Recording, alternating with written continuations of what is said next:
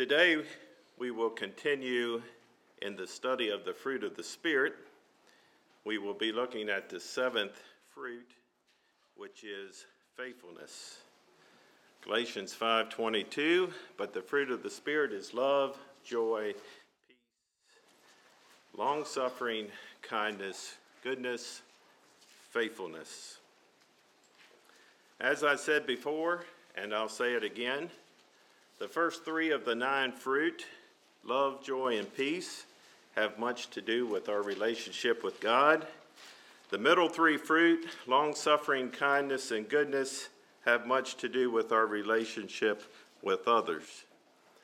The last of the three fruit are much more personal faithfulness, gentleness, or meekness, self control. So, what is in the flavor of the fruit faithfulness? And how and why should we cultivate this fruit of faithfulness in our lives? I believe there are two connected elements to the word faithfulness. On one hand, being faithful means trustworthy and dependable. A faithful person is a person of honesty and integrity someone you can rely on. Faithful people keep their word, they do what they promise, they can be trusted not to cheat or lie. Faithfulness is simply the virtue of reliability. On the other hand, being faithful means exercising that kind of trustworthy behavior over a long period of over a long period of time. Faithful people have proved that they can be trusted in the long haul. You don't have to check up on them. You don't have to worry that even if they did a good job last week, they might let you down this week. No, faithful people show that they are routinely dependable in all kinds of ways and all kinds of circumstances. Faithfulness is the character of someone you know you can simply rely on all the time. And that fact is exactly the truth about God. That's why faithfulness is the fruit of God's Spirit at work within us. Those led by the Spirit, those walking in the Spirit, like it says in Galatians 5, will produce the fruit of faithfulness in their lives. It's simply a reflection of God's faithfulness.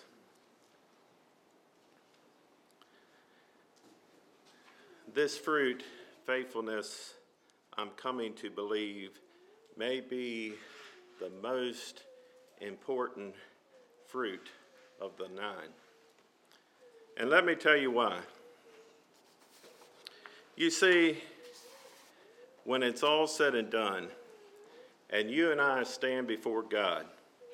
At that point, faithfulness is what it will be all about. It will either be the words, Well done, thy good and faithful servant, or Depart from me, I never knew you. You see, faithfulness is essential for those who would receive the crown of life. In Revelation chapter 2, we have those letters to the seven churches. Jesus said to the church of Smyrna in chapter 2, Be faithful unto death, and I will give you a crown of life. In chapter 3, there's a letter to the church of Philadelphia. Jesus said, I am coming quickly. Hold fast what you have, that no one may take your crown. And so I'm coming to believe that faithfulness may just be the most important of the nine fruit. Today, we will be looking at faithfulness in three parts. We will begin by thinking about the faithfulness of God. Second, we will look at several Bible examples of faithfulness. And third, we will consider our calling as Christians to a life of faithfulness. And so, the faithfulness of God. Where do we begin? You know, each one of these parts of the message, we will only be scratching the surface. I mean, we could share several messages just on the faithfulness of God. We could talk for weeks about uh, examples of faithfulness that we find in the Bible. And then we could have a series of messages on practical, faithful living. And so I'm afraid we're just scratching the surface here this morning. But can you think of anything the Bible says more about God than his faithfulness? I don't know, possibly his love. But the Bible speaks of God's faithfulness over and over. One of the oldest poems in the Bible describes God as the rock. The rock. Deuteronomy 32, 3 and 4, we have the words of Moses For I proclaim the name of the Lord, ascribe greatness to our God. He is the rock. His work is perfect, for all his ways are justice, a God of truth and without injustice, righteous and upright is he. And I like that. He is the rock. He's not a rock, but he's the rock. And because he is the rock, his work is perfect. For all his ways are justice. A God of truth and without injustice, righteous and upright is he. The book of Psalms celebrates God's faithfulness from one end to the other. Just a few. Psalm 33, 4 and 5. For the word of the Lord is right, and all his work is done in truth. He loves righteousness and justice. The earth is full of the goodness of the Lord. Psalm 36, verse 5 Your mercy, O Lord, is in the heavens, your faithfulness reaches to the clouds. How did the Israelites know so well the faithfulness of God? How could they be so sure that the Lord their God was a faithful God? They repeat it and they repeat it and they write about it and they sing about it. It's all through the Old Testament. How could, be, how could they be so convinced that God is so faithful? Well, I thought about that, and I had to think. I believe the Israelites knew their history. The stories of God's faithfulness were told over and over. They were passed down from generations generation to generation. Stories about Abraham, Isaac, Jacob, how God kept his promise to Abraham when he brought them up out of Egypt. Stories of how God divided the Red Sea and brought judgment on the Egyptians, how God provided for them in the wilderness with food, water, and protection. Their history kept them singing and writing about God's faithfulness simply because God had proved it through the long centuries of their history. They knew God could be trusted because he kept every promise he ever made. And so that's why we have the book of Psalms and the writings of Moses over and over proclaiming the faithfulness of God. Turn, if you would, to Lamentations 3, and I'd like to read 22 through 25. Again, we're thinking about God, our faithful God. But let me show you a few things here if you're familiar with Lamentations 3, you know this chapter begins with words of great despair, horrible despair. I almost hate to read it. Jeremiah had reached rock bottom. Israel, or Judah, I believe, was in just a, a low state of spiritual decline. But in the midst of this horrible distress, he reflects on the faithfulness of God. Lamentations 3:22. Through the Lord's mercies, we are not consumed, because his compassions fail not. They are new every morning. Great is your faithfulness. The Lord is my portion, says my soul. Therefore I hope in him.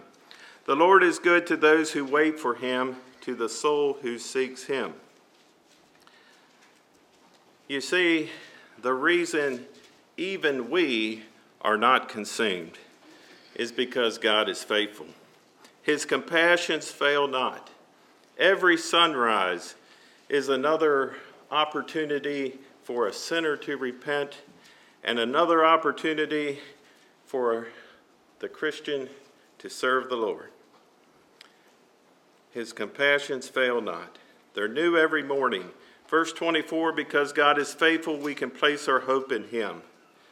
Verse 25 the Lord is good to those who wait for Him, to the soul who seeks Him. That was Jeremiah's conclusion, even in the midst of a very hard time. James 1 17 says, Every good gift and every perfect gift is from above and comes down from the Father of lights, with whom there is no variation or shadow of turning. The phrase in that verse, the Father of lights, if you would look in ancient Greek grammar, it would read the Father of the lights. The Father of the lights, the sun, the moon, the stars, in whom there is no variation. They remain in perfect order, predictable to the very second. No shadow of turning. Turning refers to a change of motive or character. That is not God. Psalm 19, the first six verses read The heavens declare the glory of God, and the firmament shows his handiwork. Day unto day utters speech, and night unto night reveals knowledge. There is no speech nor language where their voice is not heard. Their line has gone out through all the earth, and their words to the end of the world. And them he has set a tabernacle for the sun which is like a bridegroom coming out of his chamber and rejoices like a strong man to run its race. It rising is from one end of the heaven and its circuit to the other end, and there is nothing hidden from its heat. The faithfulness of God. The heavens declare it. The firmament shows his handiwork with no variation or shadow of turning. God is faithful. And because God is faithful, God can be trusted. 1 Corinthians 1 9 says, God is faithful, by whom you were called into the fellowship of his Son, Jesus Christ our Lord. 1 Corinthians 10:13 says, "No temptation has overtaken you except such as common to man. But God is faithful, who will not allow you to be tempted beyond what you are able, but with the temptation will also make the way of escape that you may be able to bear it. And that same faithful God that can help you in a time of temptation is the same faithful God who has set this world into motion with no variation or shadow of turning. We could go on and on talking about the faithfulness of God.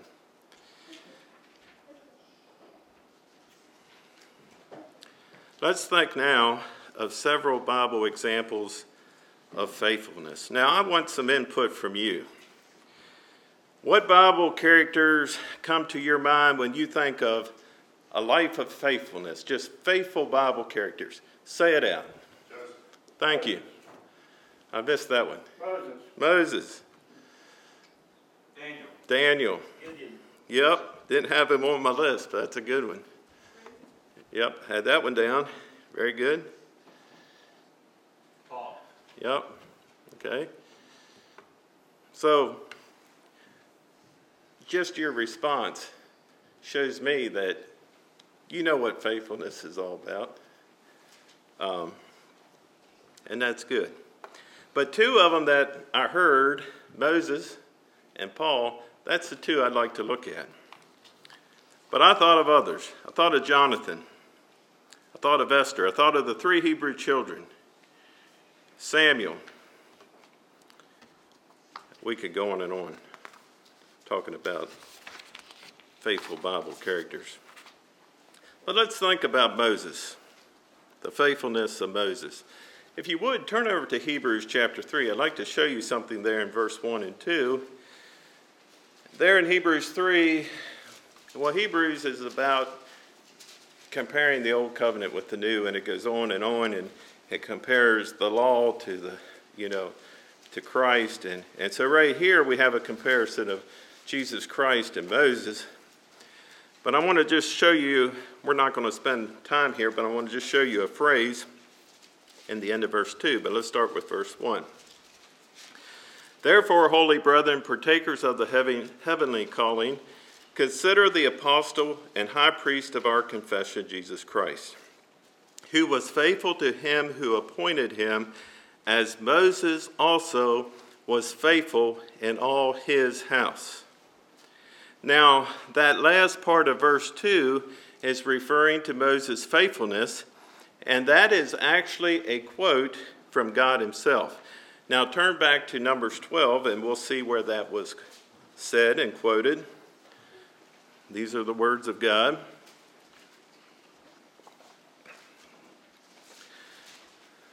In Numbers 12, I will read 6, 7, and 8, but first I'll just tell you what's happening here.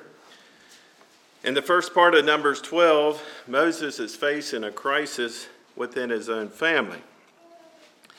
And so you have Aaron and Miriam challenging their brother Moses for marrying an Ethiopian woman. They were upset about that. And then they just go on and, and they attacked him personally. They also are saying, Has the Lord indeed spoken only through Moses? Has he not spoken through us also? And so Moses, being a meek and humble man, he says nothing. But if you notice there at the end of verse 3, it says that God heard these words. And so in verse 6, 7, and 8, God speaks in Moses' defense. And to the three of them, this is what he says. Numbers 12, 6. Then he said, Hear now my words. Is there a prophet among you? I, the Lord, make myself known to him in a vision. I speak to him in a dream. Not so with my servant Moses. He is faithful in all my house. I speak with him face to face, even plainly, and not in dark sayings, and he sees the form of the Lord. Why then were you not afraid to speak against my servant Moses? Now, we could go on and, and look how that story unfolds. It's very, very interesting.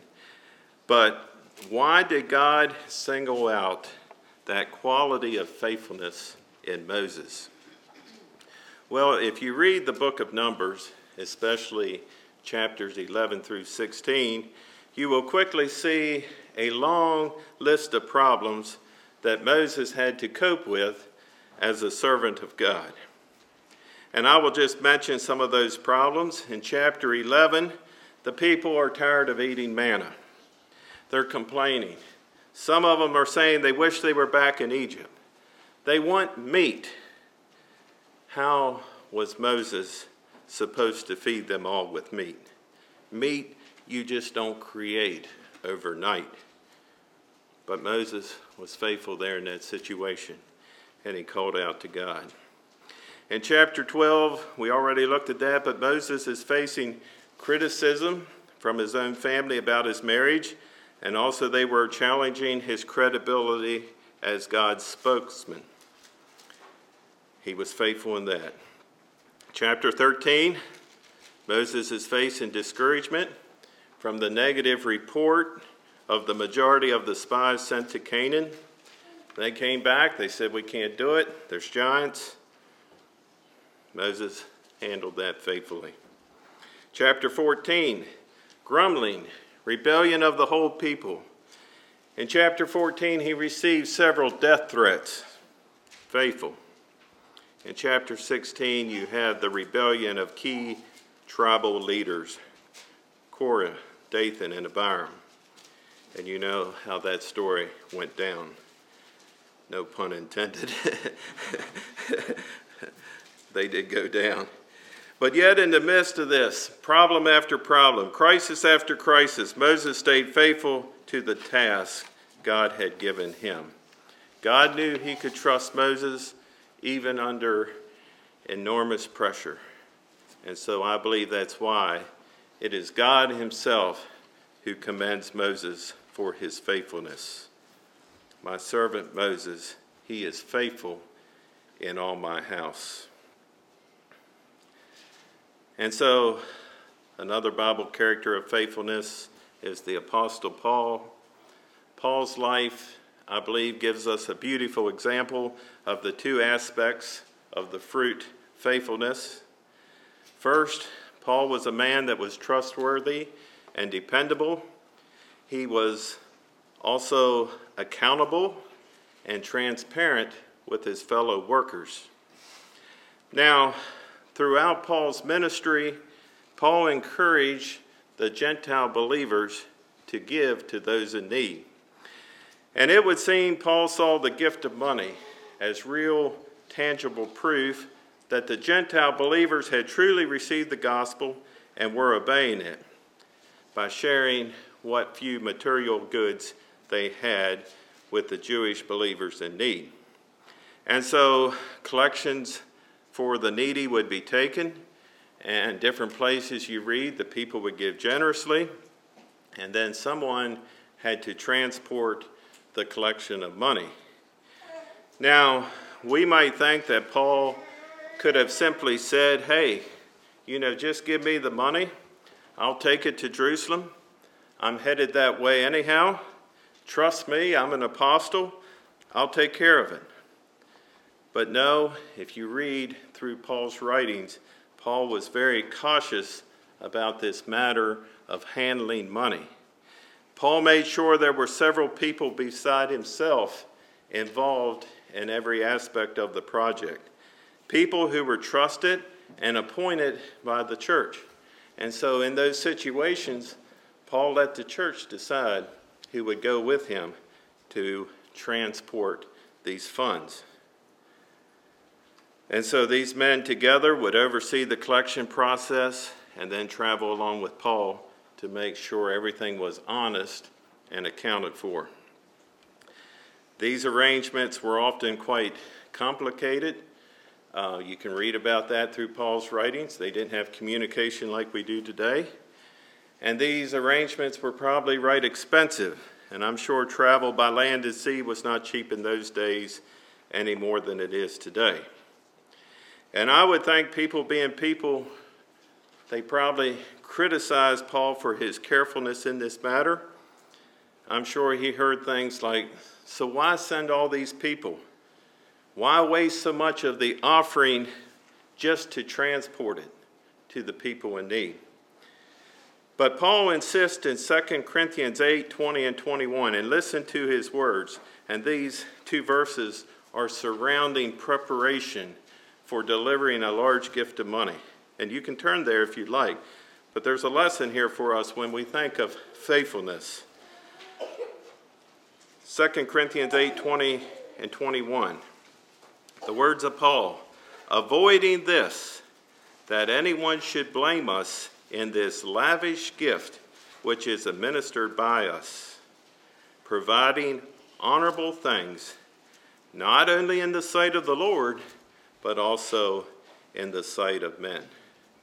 And so Paul was very accountable. He was also very transparent. And I think these verses would be good verses.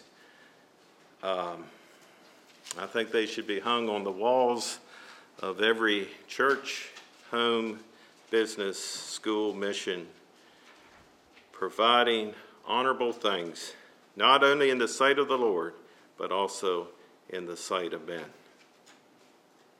Paul demanded full accountability for himself and also those involved in the process of handling money. As I said in the beginning, being faithful means being trustworthy and dependable. A faithful person is a person of honesty and integrity, someone you can rely on. And we see that example in Paul's life with the way they went about um, transporting money and uh, relief. I'd like to think now about the other aspect of faithfulness, and that is exercising that kind of trustworthy behavior over a long period of time. We call that long haul faithfulness. If you would turn to 2 Corinthians 11, I'd like to read verse 23 through 33. Here in this passage, Paul shares a list of hard life experiences, and this list of hardships gives us a picture of what we mean by long haul faithfulness. And I'm not going to read these verses word for, for word, but I'm going to just simply read the phrase that points out the hardship. And so in verse 23, Paul writes, In labors more abundant, faithful. Verse 23, in stripes above measure, faithful. In prisons more frequently, faithful.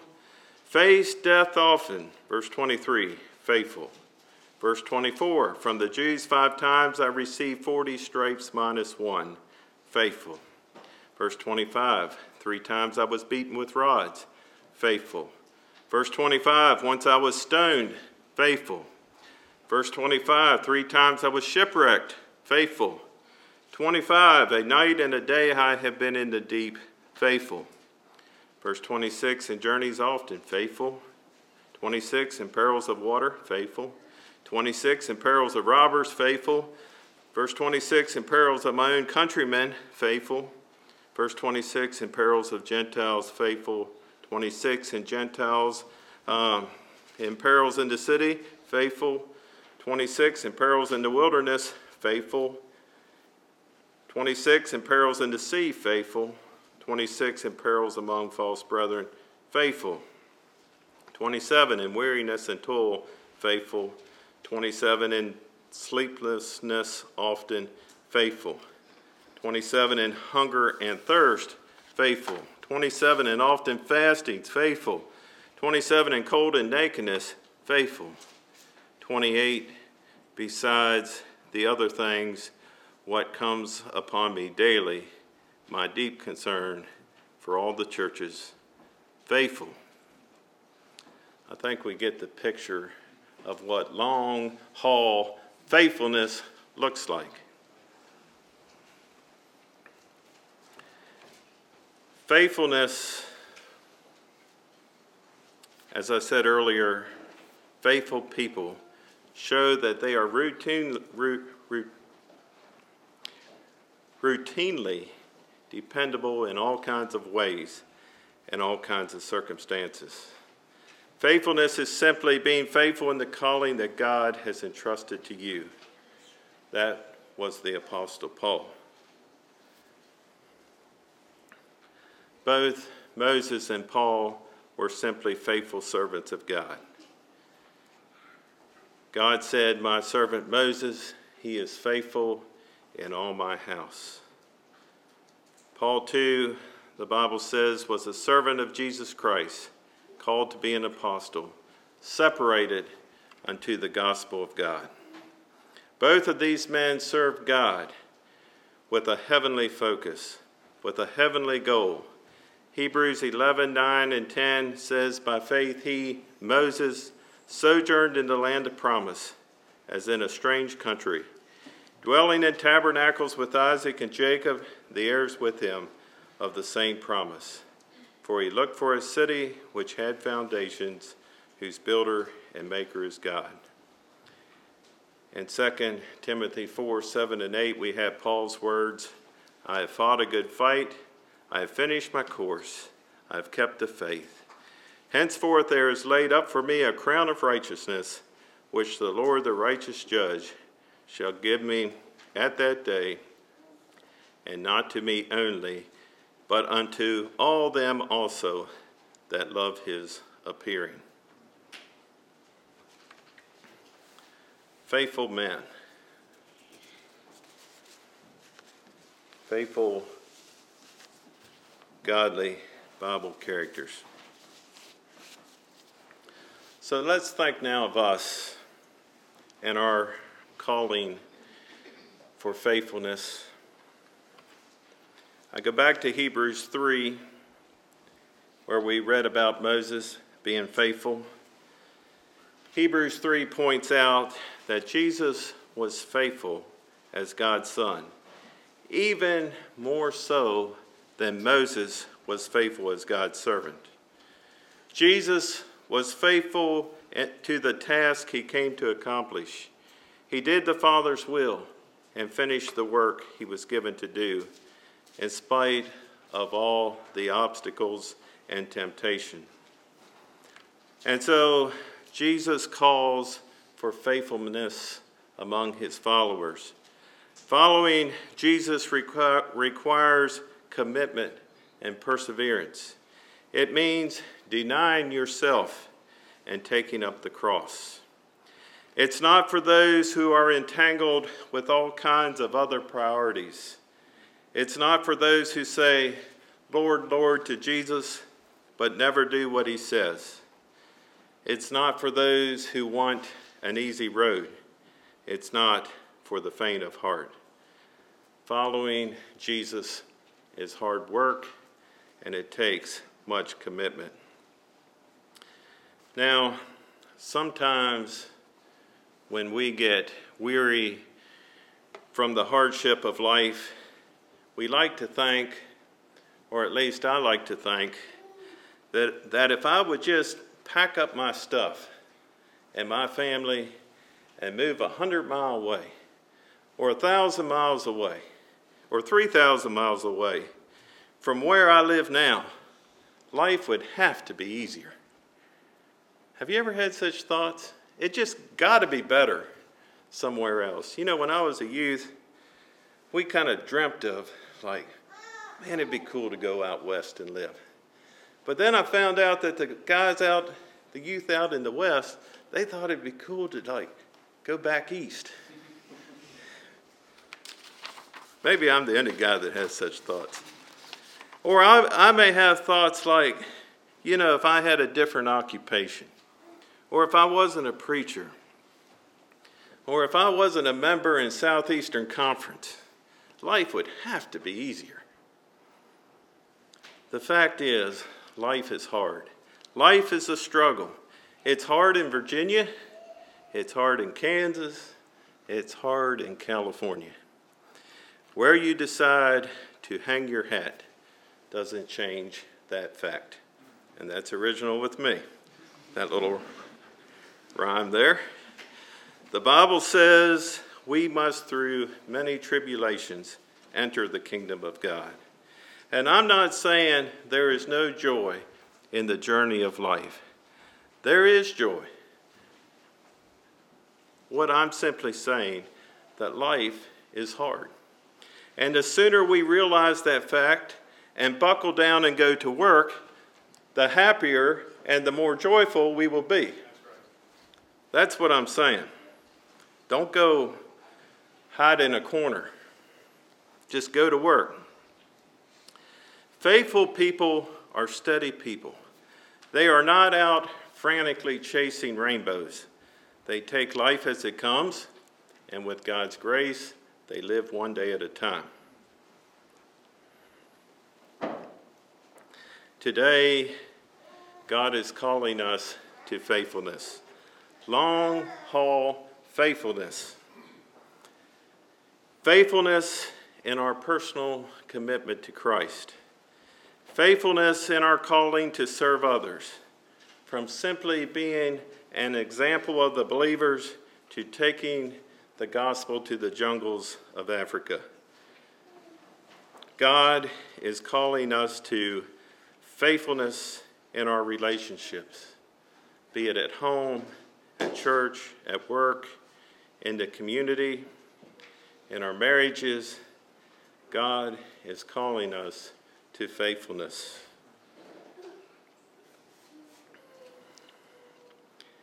Being faithful is much more than just checking off the boxes. Being faithful is much more than just checking off a list of completed good deeds and actions. You know, it's possible to be a faithful person only on paper. Like the Pharisee praying in the temple. Do you remember him? Do you remember what he said? He said, God, I thank you that I'm not like other men, extortioners, unjust, adulterers, or even as this tax collector. I fast twice a week. I give tithes of all that I possess. This Pharisee was a beautiful looking man on paper, and it was on paper only. You know, we too can go through life. We can be doing good things. We can be checking off the boxes, marking off the list. However, the Bible says in 1 Corinthians 13, I may have the gift of prophecy and understand all mysteries and all knowledge, and I may have all faith so that I can remove mountains, and I can bestow all my goods to feed the poor, and even give my body to be burned. But have not love, it profits me nothing. The Pharisee praying in the temple, proclaiming his own faithfulness, was nothing more than a self righteous spirit. The fruit of the Spirit faithfulness is surrounded by humility, it's surrounded by the grace of God. Faithfulness is an expression of walking in the Spirit and living in the Spirit. Faithfulness is motivated by the love of God in the heart. You don't even have to use any words, you see.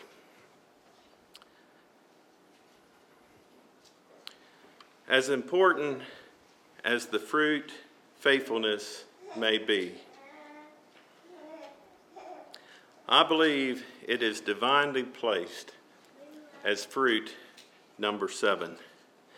The fruit of the Spirit, faithfulness, follows on the heels of love, joy, peace, long suffering, kindness, and goodness.